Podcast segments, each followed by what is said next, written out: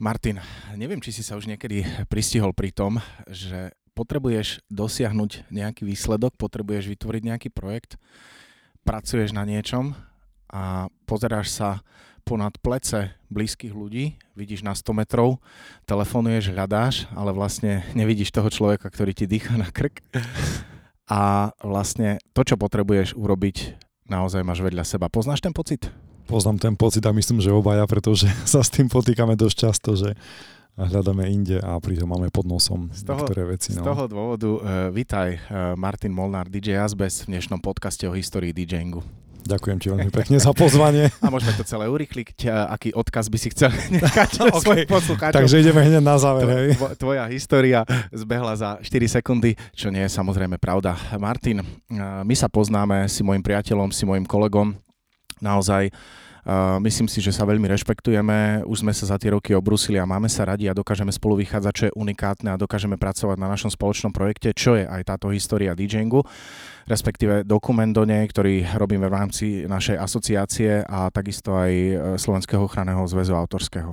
Martin, napriek tomu, všetko to zrejme začalo niekde veľmi jednoducho. Ja typujem niekde v tvojom detstve a uh, ja by som bol veľmi rád a verím, že aj poslucháči tohto podcastu, po prípade diváci, uh, budú zvedaví, že kde sa zrodil uh, DJ Asbez a Martin Molnár. Tak, tak ako si povedal, za, začalo to v nejakom ránom veku a myslím, že naši rodičia môžu za veľa vecí, aj za dobrých, aj za tých uh, horších. A tá dobrá vec je, že sme mali taký kotúčový magnetofón Tesla B, neviem čo. No a tam mal otec ponahrávané, že Smoky, Boniem, Zaragoza Band a vlastne kapely tých 70 80 rokov. vystačil ten jeden kotúč na Zaragoza Band, keďže oni robia megamixy a tie kotúče mali podľa mňa nejakých 20-25 minút. Bolo toho, bolo toho viacej. Tých kotúčov bolo viacej. Boli tam aj, bola tam samozrejme aj slovenská tvorba.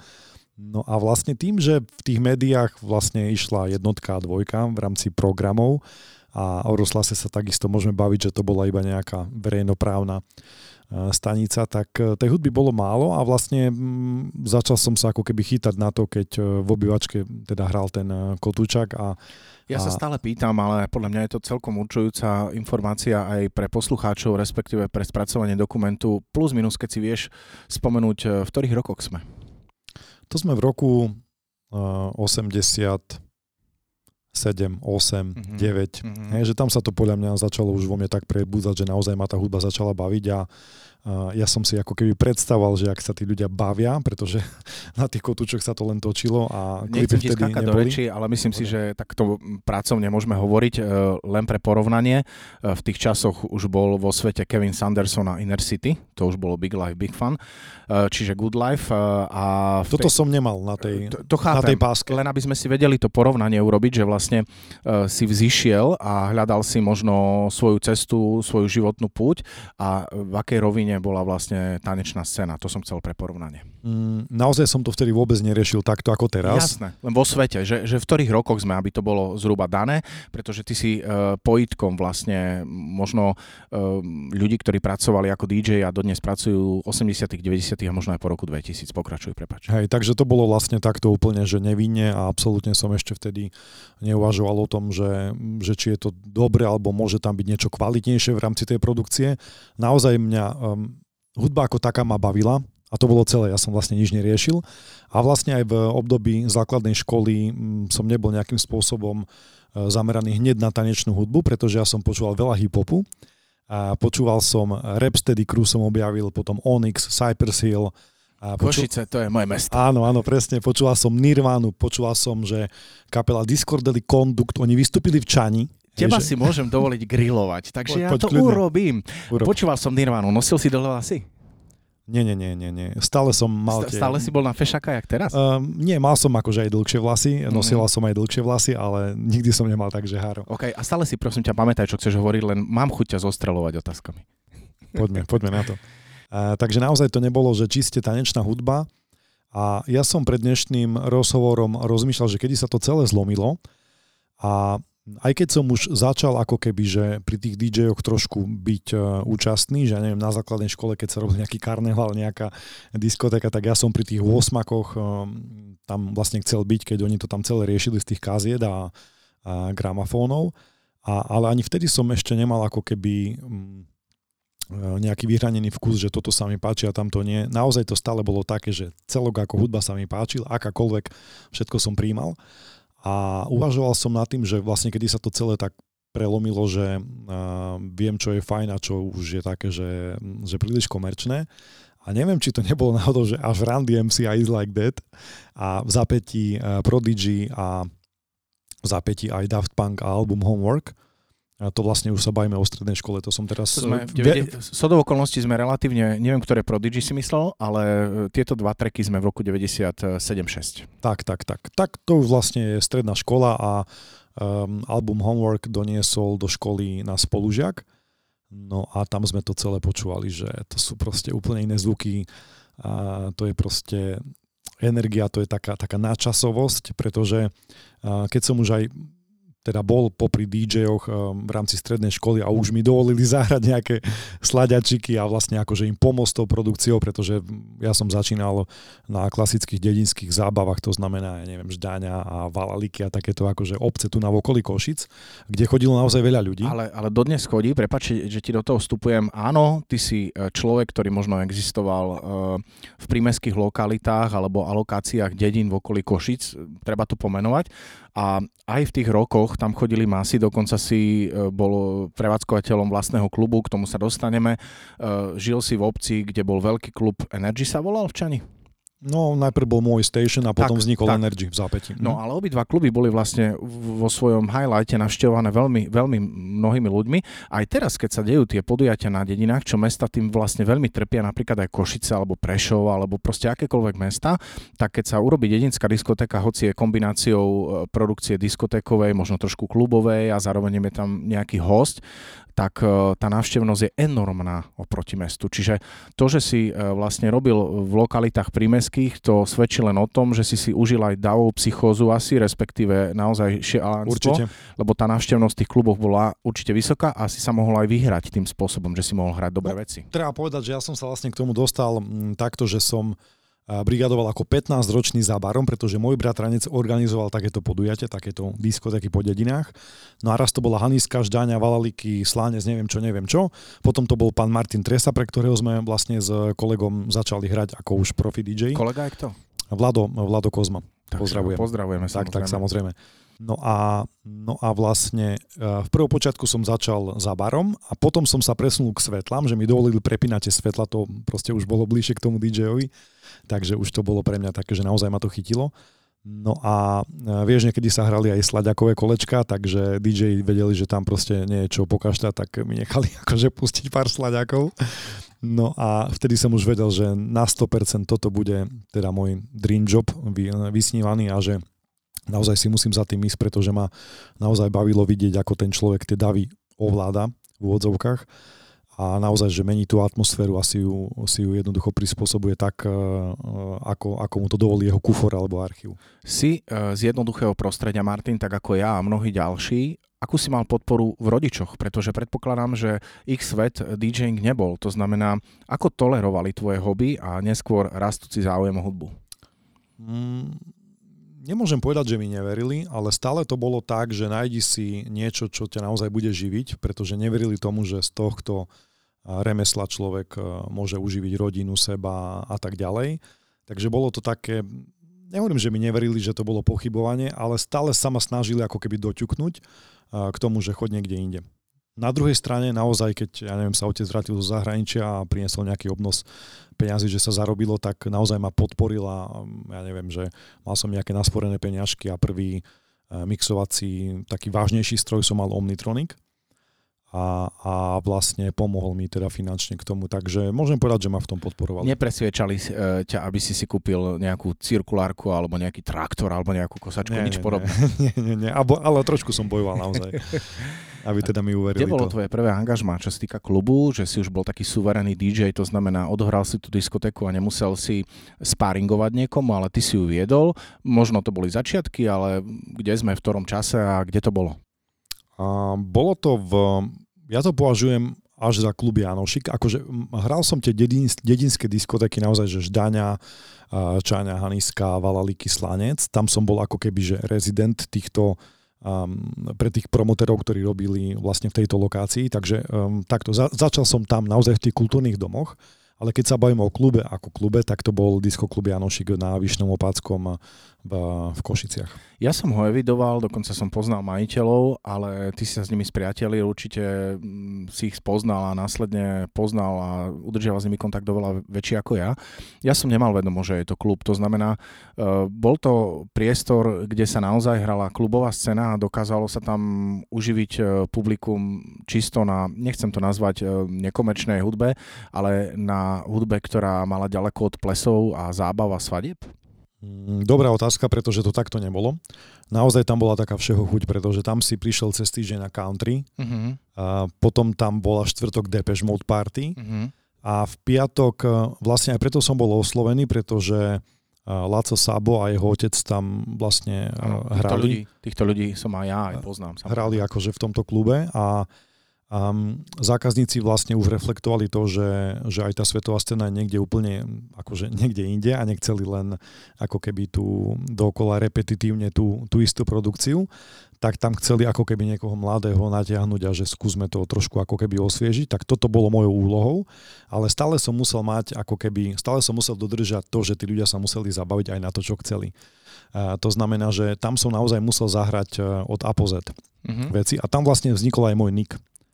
A pretože Odpovedz, ja som, lebo teraz by prišla presne táto otázka. Tak, hej, ja som vlastne sa píšem už uh, od roku 2000, že DJ Asbest a Z Best. No a ja som mal kedysi na CD napísané, že DJ Maťo a jeden chalan prišiel a hovorí, že počúvaj, myslím, že to bol Tomáš, uh, prezvisko Christov. Christov, tak, tak, hej, hej. A on mi hovorí, že to je strašná sedlačina, že Braško, že ty potrebuješ nejaký nick, že to takto nemôžeš vystúpať. Hovorím, ale však ja som chlapec z dediny, mne to je jedno, akože zatiaľ to je takto. No a naozaj išlo o akciu, kedy sa hralo všetko. To znamená, že naozaj sme išli od funky, lebo však Košice sú funky. No a išlo sa od, a, cez komerčné veci, cez naozaj že houseoidné veci a proste naozaj to bol taký prierez s tou tanečnou hudbou a ráno povedal, že dneska to bolo od A po Z best, no a toto Centrofix som napísal na CD No a toto mi takto nejak e, zostalo, že sa mi to celkom hm. páčilo, že je tam obsiahnuté ako keby v tom niku to, že mám rád komplexnú hudbu. A nie si frustrovaný z toho, že ťa niekto spája s bývalou strešnou krytinou? A, tých pomenovaní je veľa, ja už som bol, že azbest, jasné, že sadrokartón, keď mi nevedeli priznať meno, už som bol aj kyselina, už Ako, som bol aj asfalt. Takže... My, my s rodinou chodíme veľmi často do Prešova, ja aj pracovne, e, takisto do Bardejova a na diálnici, neviem, možno za zeleným dvorom po nejakých 7 kilometroch je taký veľký billboard, je tam jedna veľká firma a pod ňou je, že azbest a nie je cesta do Prešova, aby e, moja rodina a môj syn nepovedali, že to Martin tam má reklamu na billboarde a samozrejme ja ho utvrdzujem, že áno, samozrejme. Aj včera sme išli po diálnici a tiež e, to povedal Rolo Ruščak, no a naozaj mi chodí veľa fotiek e, tam z diálnice teda a odfotený ten megaboard, takže áno. Dnes si sa... Milia vypra- si to, takto. Vypracoval si sa, mm, dovolím si povedať, myslím, za rešpektovaného naozaj klubového, ale aj eventového DJ-a. Čo si myslíš, že dnes eh, po týchto rokoch eh, ťa najviac vystrelilo, alebo kto ti najviac pomohol, respektíve bola to tvrdá tvoja osobná práca? Ako zhodnotíš to obdobie, že si sa naozaj posunul, povedzme, od mladého, nevyhratého človeka k jednému stabilnému DJ-ovi? Bolo to to, že som ako keby nikdy neodbočil z tejto cesty, že naozaj som sa stále snažil hrať a bola to pre mňa strašná priorita. Ja som mal takisto ponuky, že poď s nami, vycestuj do zahraničia, zarobíme si nejaké prachy, naučíme sa jazyk. Ja som to nechcel práve kvôli tomu, aby som mohol stať hrať.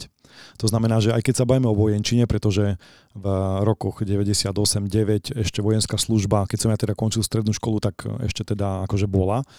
No a tých bráncov si tam teda ešte pozývali na tú, na tú základnú vojenskú službu a, tak ja som s tým strašne bojoval. Ja som išiel na také pomaturitné štúdium, na výšku som skúšal a tak ďalej, ale len preto, aby som na tú vojnu neišiel, ale nie preto, aby som akože sa bál, že že sa bojím vojny, ale ja som naozaj chcel hrať. Dokonca aj moja frajerka, ktorá ma volala, že do zahraničia, tak ja som povedal, že nie, že tu treba niečo dokázať a naozaj ja som nechcel zísť tejto cesty a chcel som hrať každý víkend, minimálne raz za víkend som chcel hrať a vedel som, že toto chcem robiť celý život. Tak by som to celé zhrnul. A Veľmi mi pomohol klub Arsenal v Haniske pri Košiciach, pretože tento klub bol veľa klaberov mi to môže potvrdiť, že bol naozaj uh, taký legendárny a naozaj dokázal spo, spojiť ako keby dve také komunity, pretože on bol tak v strede, hej, že, že na jednej strane boli dediny, potom pole, pole, pole a potom sú Košice. A keď sa bavíme o tej, o tej o tom programe tohto klubu, pardon, tak um, to boli v piatok bežne komerčné diskotéky, ktoré som hrával, ale v sobotu tam Fero Schmidt, ktorého pozdravujem touto, touto cestou, vedel urobiť naozaj jednu vážnu technoparty s perfektným svetovým line-upom. A tí DJ, keď tam prišli do toho klubu, či to boli Češi, či to boli Poliaci, alebo mm, ja neviem, boli tam aj Japonci, tak povedali, že toto je, to je masaker. Proste naozaj sa im to tam páčilo pretože ten klub myslel na každý detail a neboli prioritou sedačky a pekný bar a obraz a neviem čo, ale prioritou bol zvuk a svetlo a priestor. To znamená, keď sa bavíme aj o, o techne alebo o takých undergroundovejších akciách, tak 4 dní pred akciou sa robila výzdoba. To znamená, že každá tá party mala nejakú myšlienku, ja neviem, Five Elements, a teraz mali sme riadne zaplateného človeka, ktorý sa venoval len dekoráciám. To znamená, ty keď si vošiel do klubu, tak to bol útok na zmysly. Jednak ti to hralo, jednak ti to perfektne svietilo. To si budem pamätať, to sa mi páči, útok na zmysly. To a, a, a jednak tam, tam proste každý ten element tohto, tej výzdoby ti pripomínal to, že si vlastne v niečom inom, v nejakom inom klube. To znamená, v piatok si tam bol, bola klasická diskotéka, ktorú poznám a v sobotu sa ten klub takto uh, ako keby premenil. Martin, um, ty si pamätáš Arsenal, ja som tam hral iba niekoľkokrát a väčšinou na Free Summer Party, ktoré organizoval Dandy. A hral som cez deň, tú večernú atmosféru ja som si tam nikdy naozaj neužil, pretože som už utekal do klubu, kde som hral komerčné diskotéky. Uh, normálne v soboty alebo um, veľa párty živilo to publikum takéto undergroundovej scéne, že ten klub normálne z toho dokázal existovať. Teraz nemyslím finančne, ale marketingovo, emočne, že tí ľudia sa tam fakt tak radi vracali. Ja nemám ku Arsenálu taký blízky vzťah ako ty. Poviem to takto, že aj tie undergroundové party sa nemohli prehnojiť. Uh-huh. Škaredo povedané, že ich e, naozaj muselo byť tak ako keby trošku striedmo a bavíme sa o frekvencii raz, dvakrát mesačne, ale poriadne. Mm-hmm. To znamená, že nikdy to nesklzlo, nesklzlo do, do momentu, že poďme teraz na tom zarábať prachy, lebo, lebo je to nejaká nová vlna. Ale naozaj ten Fero to robil veľmi citlivo, to znamená, urobil aj koncert, ja neviem, Dary Rollins, urobil bežnú komerčnú diskotéku, urobil oldies party a potom to zavrel, lebo firma si to objednala. Mm-hmm ale potom tam bolo dobre techno, alebo nie, nielen o techne sa bavíme. Naozaj, keď, keď bola tá akcia, a, a, dajme tomu, Paľo Sedlak tam robil Metropolis, spoty, pozdravujeme, alebo mnoho iných akcií, tak výhodou tohto objektu bolo to, že tam to bolo naozaj obrovské. To znamená, vonku si mal beach party, ako keby stage, kde bol, kde bol naozaj piesok. Tam som hral väčšinou na takýchto veciach. Uh-huh. A potom si mal main floor, kde to bolo celé najzaujímavejšie, pretože tam boli tie dekorácie, tam boli tí tanečníci v tých kostýmoch, tam to celé hralo akože tak, že ti to otrhlo vnútornosti. Áno. Domov si išiel bez ľadviny, áno, zostala áno. niekde pod rifľami. Tak. A potom to bolo chill out. To znamená, že voľné sviečky, kaderník, ktorý ti, ktorý ti proste urobil, nastajloval vlasy a to vlastne vidíme aj teraz na eventoch, že sa to používa, ale vtedy to normálne bolo bežné, že, že tam naozaj bol nejaký hairstylista, že vlastne ti pomohol k tomu, aby si na tej party vyzeral trošku ináč. A možno, že tak, ako by si sa neodvážil e, za denného svetla, tak to poviem. Takže naozaj to malo uh, také elementy, ktoré, ktoré ľudia ako keby ocenili a preto sa tam radi vrácali. Martin, my máme medzi sebou naozaj veľmi veľa vykomuniko- vykomunikovaného. Ja viem, že si jeden uh, civilizovaný človek, ktorý dokáže samozrejme sa aj šaliť, aj uletieť, ale máš určite svoje hranice, máš rodinu, čiže sa snažíš naozaj žiť život, s ktorým by si bol vyrovnaný. Aký máš ale názor na 90. roky, začiatok po roku 2000, povedzme Arsenal a vplyv e, drog a navikových látok na tú scénu? To znamená, bavíme sa o hudbe, bavíme sa o to, že naozaj my milujeme muziku, my dva k tomu nepotrebujeme absolútne nič, len dobrú hudbu a vieme si to užiť. E, povedzme, po revolúcii prišla na Slovensko a do Čiech e, vlna voľnosti, Uh, otvárali sa, zakladali sa kluby, Arsenal bol jeden z nich a nemusíme sa baviť len o Arsenali. E, veľa ľudí milovalo muziku, západné vplyvy, ale v konečnom dôsledku veľa ľudí možno si užívalo to všetko kvôli drogám e, a alkoholu. Aký máš názor na to ty? Kde je ten pomer, kde je tá hranica možnosti k tvojich skúseností, čo si zažil, že keď je publikum 100%, koľko chodilo kvôli hudbe a koľko chodilo kvôli tomu, aby e, sa odpalili na vesmír a ráno prišli domov s čistou hlavou. Možno len kvôli tomu, aby vyfiltrovali týždeň, ktorý mali náročný. Ako to vnímaš ty? Ja to vnímam tak, že ja som drogy nikdy nepotreboval. A, ale keď sa bavíme o tom, že alkohol je droga, čo je, sa všetkom, je, je to tolerovaná droga, tak, hovoriť len o, o drogách, drogách. áno, tak som si akože rád vypil a je to naozaj, že na Slovensku je ten alkohol taká tolerovaná droga, čo nie je veľmi, veľmi fajn, pretože je to už tak folklórne zaužívané, že proste si treba vypiť. Dáš A- si pol deci? Radšej kávu a vodu. Ďakujem. No a večer si dám, dobre? Uh, Štrgnem, štrgnem si takto Platí. cez FaceTime. Dobre, a takže um, poviem to tak, že tých drog uh, naozaj bolo cítiť, že tam tie, tie, tie, tie drogy sú teda, keď sa bavíme o undergroundovej muzike. A v, na tých dedinách to bolo úplne že čisté, podľa mňa. Um, nehovorím, že úplne, pretože nikdy nevieš, čo má kto v aute alebo vo vrecku, alebo čo si dá vonku. Ale až na tých uh, technoakciách, ja neviem, aj v v Košiciach v pár kluboch sa proste robili takéto party, tak tam bolo vidno, že tí ľudia asi nedali len gin tonic, ale naozaj niečo iné. Ja to poviem takto, že ak to nie- niekto potrebuje k prežívaniu hudby a má to pod kontrolou, nehovorím, že to tolerujem, ale je to jeho vec. Um, stále som, počas Arsenalu som vnímal, um, bol som mladý chlapec, ktorý všetko ako keby nasáva a akože sa snaží načítať, tak keď sme s Ferom majiteľom chodili riešiť veľké party do Čech, tak tam som videl, že e, napríklad tá marihuana je trošku, že je to trošku ako keby nemajú pod kontrolou tí chalani, pretože tam, keď sme došli na jednanie aj v strede dňa, tak tí chalani proste mali pod klobukom, jak sa hovorí u nás, poldecka, tak tam sa hovorí, že už mali proste nakúpené, naťahané, že už pár jointov teda akože ubehlo od rána. A to som napríklad nevedel pochopiť. Možno od predvčera, vieš, to nie len od rána, od predvčera. Oni si udržiavali hladinku. Asi áno. a, a to, treba, to vtedy aj šetríš e, prostriedky na nákupy, pretože si udržiavaš hladinku a nepotrebuješ do seba zásadné vlastne dávky alebo čokoľvek, ale ideš plynule kon, kontinuálne hej. celý rok. Asi hej, um, ja som to nikdy nejakým spôsobom nevyhľadával a ani som nemal nejaké také, že, že poznatky, že by som videl, že niekoho to odpalilo na parkete. Až takéto extrémy sa nediali. A, a keď áno, že došla zachránka, niekomu bolo zle, tak som si to spájal s alkoholom.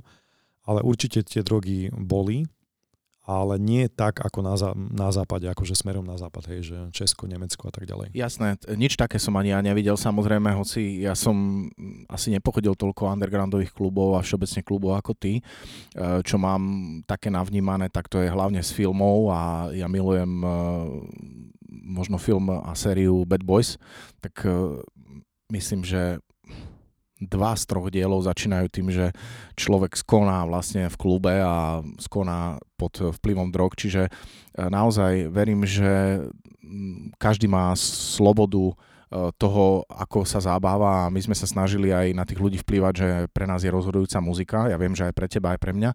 Ako hodnotíš 90. roky a možno ten zlom tých 80. rokov a toho Kotučáku a toho všetkého a potom vlastne prerod tej scény a možno aj e, tú generáciu DJ-ov počnúť s e, nebohým Milanom Naďom, ktorého si poznal, Karolom Kalavským, ktorý je Košičan, harcovník a všetkých tých, všetky tie mená, ktoré ešte dnes e, niektorí reálne hrajú.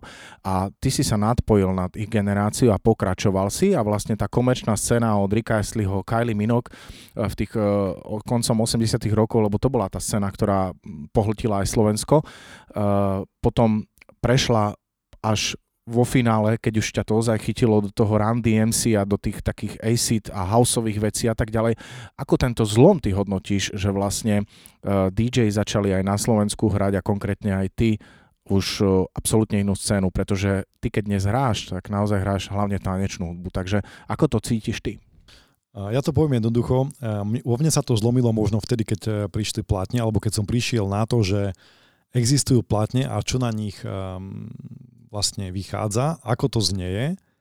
A začal som objavovať hudbu v kontexte, že najprv som hral naozaj dedinské zábavy, kde si hral Captain Jack, DJ Boba a bežnú produkciu 90 rokov. Pred mesiacom som to hral na jednej uh, retro party zase u Dandyho v Dome umenia, takže Jasné. absolútne v pohode, ale aj toto má svoje miesto, pokračuj. Všetko je v poriadku, ja rešpektujem tú hudbu a naozaj Albanovky a, a Headway a tak ďalej a tak ďalej. A potom, keď som teda už e, začal chodiť na strednú školu a prišiel ten Daft Punk a objavil som klub Joyce.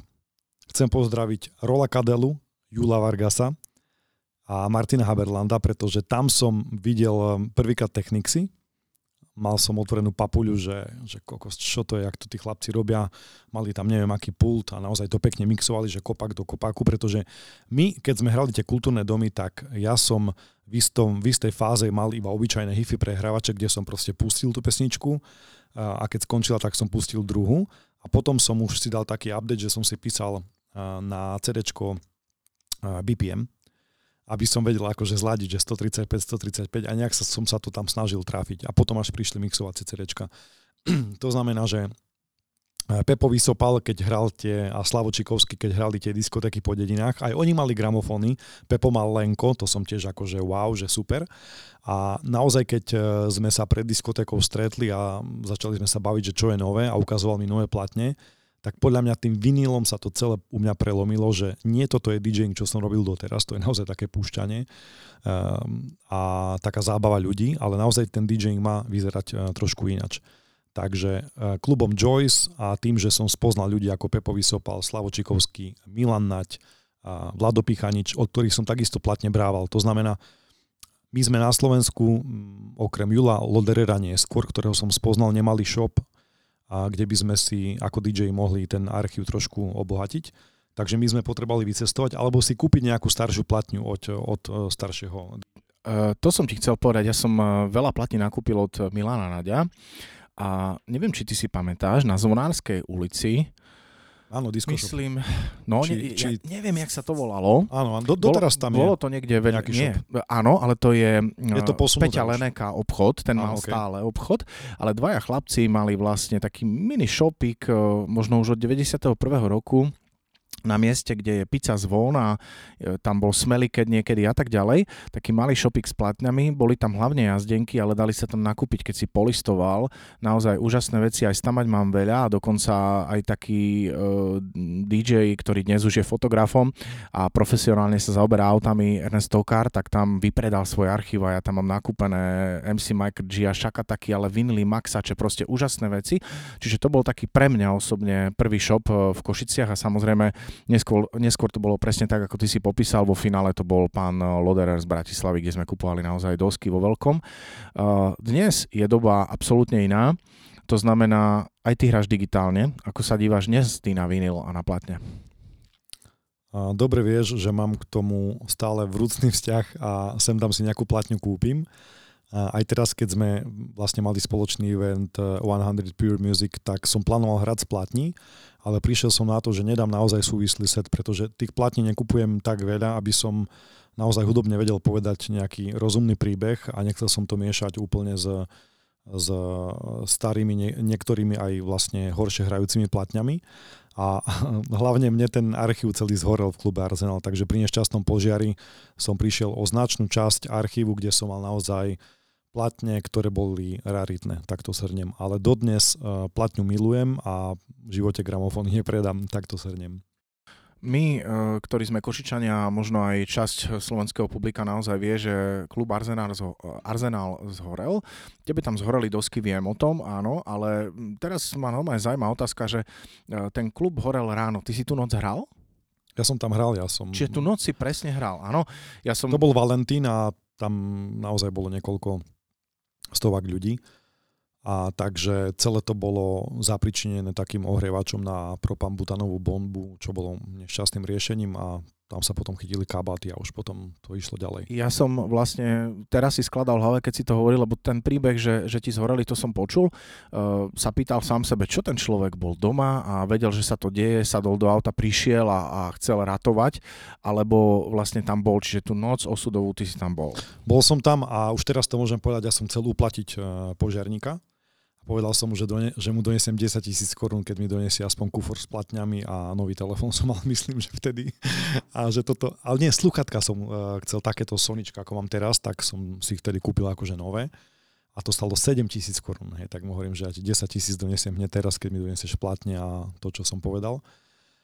A hm, oni tam na nešťastie hľadali tú babu, ktorá tam aj zahynula tak mi len bol povedať, že toto určite nie je pre nich priorita a že je tam taká teplota, že naozaj z tých platní asi veľa nezostane, že mám odísť preč, že je to zbytočné, aby som vlastne čakal na nejakú záchranu nejakých materiálnych vecí, že tam naozaj takéto ičko e, oceľové, ktoré držalo tú, ten, to prvé poschode, kde ľudia stali a pozerali dole, tak to ičko bolo vykrutené. Tam bola naozaj taká teplota, takže platne som si našiel na druhý deň iba takto zbité dokopy. Mm-hmm. Takže tak. Ako určite nie je príjemné uh, možno sledovať osud uh, ľudí a vôbec nie v súvislosti so zábavou, kedy by sme mali mať všetci ruku hore a DJ by sa mali baviť, no ale je to otázka možno zhody náhod, možno nejaké bezpečnosti. Martin, nemáš 16, nemáš ani 26, v akej polohe si momentálne teraz ako DJ? Som v polohe, že a si to začínam užívať v tom slova zmysle, že už to... Mal som fázu, kedy už to bolo pre mňa únavné, pretože naozaj som hral na miestach, hral som stále, každý víkend, niekedy aj 3-4 akcie týždenne a naozaj to toho človeka unaví. A teraz som vo fáze, nemôžem povedať, že si tie podujatia vyberám, ale už, už to nie je taká nutnosť pre mňa hrať tak často. Hej, a takisto som ako rezident skončil v jednom z košických podnikov v roku 2019 a 2019 a to je práve aj kvôli tomu, že som naozaj pocitoval už takú únavu, že má byť toho radšej menej a kvalitne ako, ako príliš veľa a, a ma to už e, často nenaplňalo, keď bola taká sobota prázdna a 40 ľudí máš v klube, tak to pre toho DJ nie je nič um, potešujúce. Takže som si povedal, že to musím nejakým spôsobom zriediť a že to zdravie je podstatné a máme aj rodinu, takže sa chcem venovať. Buďme k sebe úprimní, je to šialené, keď máš e, prázdny klub a máš hrať, o to viac, keď už nie si nadšenec, že chceš so slaďakou prejsť do nejakého tanečného kola a chceš aspoň niečo hrať a je ti úplne jedno pre koho. No nie je, lebo v našom prípade ako profesionálnych DJov uh, hodina trvá pol dňa, keď hráš pre prázdny klub, ale krásne si narazil na vec, ktorá ma zaujíma a to je rodina. Uh, my DJ naozaj venujeme z pohľadu niektorých ľudí zásadne čas svojho života svojmu hobby a uspokojovaniu svojich potrieb. V konečnom dôsledku niečo na tom je, ale myslím si, že každý z nás chce byť e, v pohode, chce mať rodinu, chce mať deti, o to viac, keď dospeje a mňa by zaujímalo, aké máš ty to podhubie rodine. To znamená, mal si starosti s tým, že tvoja priateľka, neskôr manželka povedala Martin, že šibe ti ako prestaň, choď sa zamestnať do ZTS a vyrábaj nejaké kolesa alebo nejaké konštrukcie. Alebo Martin, chápem ťa, milujem ťa takého, aký si kúp si nové sluchadla. My sme sa s Beou, ktorú pozdravujem, eh, spoznali na stučkovej slavnosti. Takže od začiatku mala pochopené a jasné, keď sme spolu chodili, čo chcem robiť. A s tým sme aj do toho manželstva išli, takže môžem teraz za kľudom angličana povedať, že mám totálne super podporu. A aj teraz, keď máme deti a treba sa im venovať... Povedz po anglicky. aj teraz, keď e, vlastne máme deti a treba sa im venovať, tak e, rešpektujú to, že e, otec je po nočnej a idú radšej k babke sa učiť alebo proste pomáhať váriť alebo upratovať a nechajú ma dospať, aj keď s tým spánkom vieš dobre, že mám problémy. Mám otočený biorytmus, tak nestále to funguje tak, ako by som chcel, ale e, vrátim sa späť, mám naozaj super podporu a neviem si predstaviť, že, že tú podporu nemám, pretože to podhubie rodinné a doma pohoda je veľmi dôležitá. Určite áno a s tým súvisí aj to, že človek sa túži aj v našom biznise rozvíjať. A my sme, pardon, že poď, sa vrátim poď. k tomu, pretože uvažujem nad BO a nad tým všetkým a my sme vlastne spolu mali aj diskotéku, klub. Áno. A ktorý sme otvorili 3. Ten júna Station Music Hall v Čani. A e, v roku 2005 teda a spoločne s manželkou sme ten klub otvorili a viedli. A nebavme sa teraz o tom, že nie je veľmi dobre podnikať e, e, manželskému páru, nestále to je fajn, pretože potom nosí ešte problémy aj domov, ale naozaj aj ona bola nasiaknutá a vlastne aj Bea pracovala v klube Arsenal, ale... hej, takže e, ako, ako barmanka, ja som bol ako DJ, takže my sme od začiatku mali ako keby spoločné plány. Ale keď ste sa vrátili z klubu, nemohla ti vyčítať nejakú neveru, že kde si bol, kde si sa ožral. To je a, pravda. A, a ty, kde si sa flakala, za akým chlapom? Lebo ona bola za barom, ty si bol za pult potom a ste sa videli a ruka v ruke ste prišli domov, nie? To je pravda, áno. A keď nesedela inventúra, tak ste si to vybavili rovno v posteli a bolo to vybavené. Martin, mm, v istej fáze vlastne sme spojili svoje cesty aj pracovne v zmysle možno skôr takej organizačno-manažerskej záležitosti, ako je asociácia DJ-ov. Nemusíme sa o nej baviť. Len povedz z toho najhlbšieho vnútra, úplne úprimne, také svoje pohnutky, že si si povedal, že ja už potrebujem nadstaviť. Mám dosť pesničiek, aj Randy, Randy MC už som si vypočul dosť a viem, že sa tomu chcem venovať, ale potrebujem širší rozmer. Čo to bolo? A bolo to to, že tie skúsenosti treba niekomu odovzdať a myslel som na to, že tie roky pribúdajú a myslel som aj na to, že ja ako DJ som sa chcel vyvíjať ďalej a chcel som byť producentom. A tým, že som nevedel dobrý jazyk, ani teraz ho ešte neviem, myslím angliči, angličtinu, tak mne na Slovensku chýbala naozaj nejaká bunka, tak to nazvime, ktorá by pomáhala tým DJom toto celé vyriešiť. To znamená, či sa bavíme o DJingu alebo o hudobnej produkcii, alebo ja neviem, o práci s mikrofónom, alebo o e, MPC, Akai, to znamená nejaký dramešin a tak ďalej, tu nič také neexistovalo, o čom by som vedel. A hlavne, čo nás spojilo, my sme o tom na kávach veľa debatovali, že naozaj my nemáme cech, nemáme asociáciu, ako keby nemáme združenie takýchto profesionálov. A mňa veľmi e, zaujímalo, keď mi kolegovia fotografii a kameramani hovorili, že sa každý rok pekne stretnú a proste urobia si taký ako keby mini vianočný večerok, tam si povedia aj to zlé, aj to dobré, aj urobia nejakú cenotvorbu, aj celé je to také viacej komunitné. A to mi u DJ-ov chýbalo, pretože uh, ako znie starý slovenský vtip, stretnú sa dvaja DJ a neohovárajú. A, a vlastne každý riešil všetko, ale poza chrbát. Proste nikdy sa nesadlo do nejakej zasadačky, do nejakej miestnosti, kde je 100 ľudí, ktorí majú rovnaké záujmy, idú za rovnakým cieľom, spája ich hudba a nikdy sa toto neudialo. Nám dvom sa to podľa mňa podarilo. Určite, Martin, ja to cítim absolútne rovnako. Ak e, dovolíš, ja ti ďakujem za tento fresh rozhovor, pretože naozaj uh, som sa z neho veľmi tešil, cítil som sa veľmi komfortne a keď uh, budeme robiť spolu históriu DJingu uh, v Čechách a na Slovensku, tak verím, že ešte budeme mať aj my dvaja čo takto rozoberať, lebo fakt si človek, ktorý prepája 80. 90. roky, roky po roku 2000 a verím, že ešte dlhú budúcnosť, takže ti ďakujem za rozhovor. Ja ti takisto ďakujem a teším teším sa ešte na hodne veľa hostí, ktorých sme um, ešte tu v štúdiu nemali alebo v Bratislave. A naozaj sa nám tým, že tú históriu slovenského a možno, že aj českého DJingu robíme, tak sa nám ako keby do obzoru uh, tí ľudia objavujú. A naozaj ešte, naozaj veľa žijúcich ľudí, ktorí majú čo povedať, ako to celé vznikalo, ako to celé bolo. My už sme takí akože len pripojení vláči k tomu celému ale teším sa naozaj z tohto podcastu a mám na neho úžasné feedbacky, takže pozdravujem všetkých divákov a poslucháčov, no a počúvajte nás ďalej. Budeme to naďalej robiť tak, ako doteraz. Tešíme sa. Ďakujeme.